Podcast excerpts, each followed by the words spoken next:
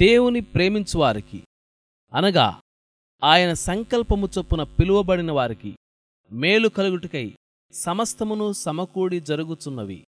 రోమాపత్రిక ఎనిమిదవ అధ్యాయం ఇరవై ఎనిమిదవ వచనం. పౌలు అన్న ఈ మాటలు ఫలానా సందర్భంలో వర్తించవు అనడానికి వీల్లేదు. కొన్ని విషయాలు సమకూడి జరుగుతున్నవి అని కూడా అనలేదు. చాలా మట్టుకు అనే మాటే ఆయన వాడలేదు. సమస్తమును అన్నాడు.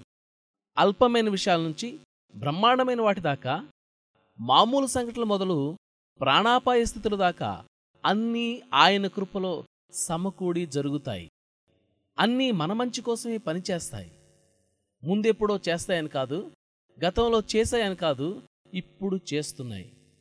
ఆయన చేసే ప్రతి పనిని కోట్లాది స్వరాలు శ్లాఘిస్తూ ఉంటాయి. ఏమని? నీ తీర్పులు గంభీరమైనవి. అవును. ఆయన శ్రేష్టమైన నిర్ణయాలు నెరవేరుతూ ఉంటే నిలిచి చూస్తున్న దేవదూతలు చేతులు జోడించి యహోవా తన మార్గములన్నిటిలో నీతిగలవాడు తన క్రియలన్నిటిలో కృపచూపువాడు అంటూ ప్రశంసిస్తూ ఉంటారు. ఈ మాటలు నూట నలభై ఐదవ కీర్తన పదిహేడవ వచనంలో ఉన్నాయి. అన్ని విషయాలు సమకూడి జరుగుతాయి. అది చాలా ఆశీర్వాదకరమైన కలయిక. ఎన్నెన్నో రంగులు వాటంతట అవి కంటికింపుగా లేకపోయినా వాటిని ఇతర రంగులతో కలగలిపితే అందాన్నిస్తాయి. సమకూడి జరుగుట అనే అర్థం ఇందులో కనిపిస్తుంది. వివిధ రకాల సంగీత స్వరాలు అపస్వరాలు అపశృతులు కూడా గీతంగా కలిపితే మధుర సంగీతం అవుతుంది ఎన్నెన్నో చక్రాలు బోల్టులు కలిస్తేనే కానీ ఒక యంత్రం తయారు కాదు. ఒక దారాన్ని విడిగా తీసుకోండి ఒక నాదాన్ని ఒక చక్రాన్ని ఒక రంగును తీసుకోండి. వాటిలో అందం కానీ ఉపయోగం కానీ కనబడదు. కానీ వాటిని మిగతా వాటితో కలపండి.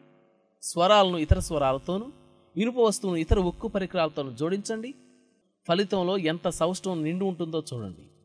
విశ్వాసానికి ఇదే పాఠం. ఇప్పుడు నీకు తెలియకుండా దాగి ఉన్నవన్నీ ఇక మీదట నీకు తెలుస్తాయి. ఒక విశ్వాసకి వెయ్యి శ్రమలు వస్తే దానిలో అతనికి మేలు కలిగించే శ్రమలెన్ని? ఐదు వందలా? కాదు. తొమ్మిది వందల తొంభై తొమ్మిది ప్లస్ ఒకటి. మేలుకే దేవుడు ఉద్దేశించను ఆదికాండం యాభై అధ్యాయం ఇరవై వచనం. మేలుకే దేవుడు ఉద్దేశించాడు జీవితంలో వెన్నెల్లా పరలోకపు పసిటి నవ్వులా? ఏమి ఆదరణ వాక్యం? బ్రతుకు శాంతితోతగా అనుదినం. దయలేని అన్నలు యోసేపును అమ్మినది అర్థం లేని అసూయ కార్యం కాదది ఏళ్ళ తరబడి శ్రమలు పడి గద్దెనెక్కించే దైవజ్ఞానమే ఇది. లోకమంతా సంచరించి ఆకన్ను కరువును కనిపెట్టింది ముందుగానే చెరసాలలో గడిపిన నిరాశా దినాలు. అవి సార్థకమయ్యాయి త్వరలోనే. ఖైదీకంతా అగమ్యగోచరం హృదయంలో పేరుకున్న నిరాశ. వర్తమానపు ఆర్తనాదమే గింగురుమంది జరగనున్నదేమిటో తెలుసా ధన్యజీవికి? ఆ చీకటి సంవత్సరాల్లో విశ్వాసం మాత్రం ఆరిపోలేదు.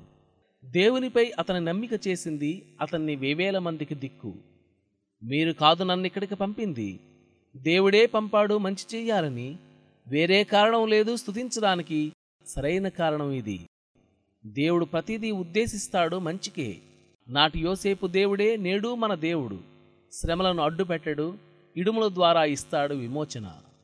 ఆదిలోనే అంతాన్ని చూస్తాడు ప్రేమతో నీలో ఒక ప్రయోజనం చూస్తాడు. ఆయన చేతిలో చేయి కలిపి సాగిపో కృపా ఐశ్వర్యాలు నీ కంటబడే వరకు. మహిమ సదనం చేరిన వేళ నడిచొచ్చిన దారంతా కనబడిన వేళ నడిపించిన తీరు తలచి నిత్యం ఆ ప్రేమను కొనియాడు.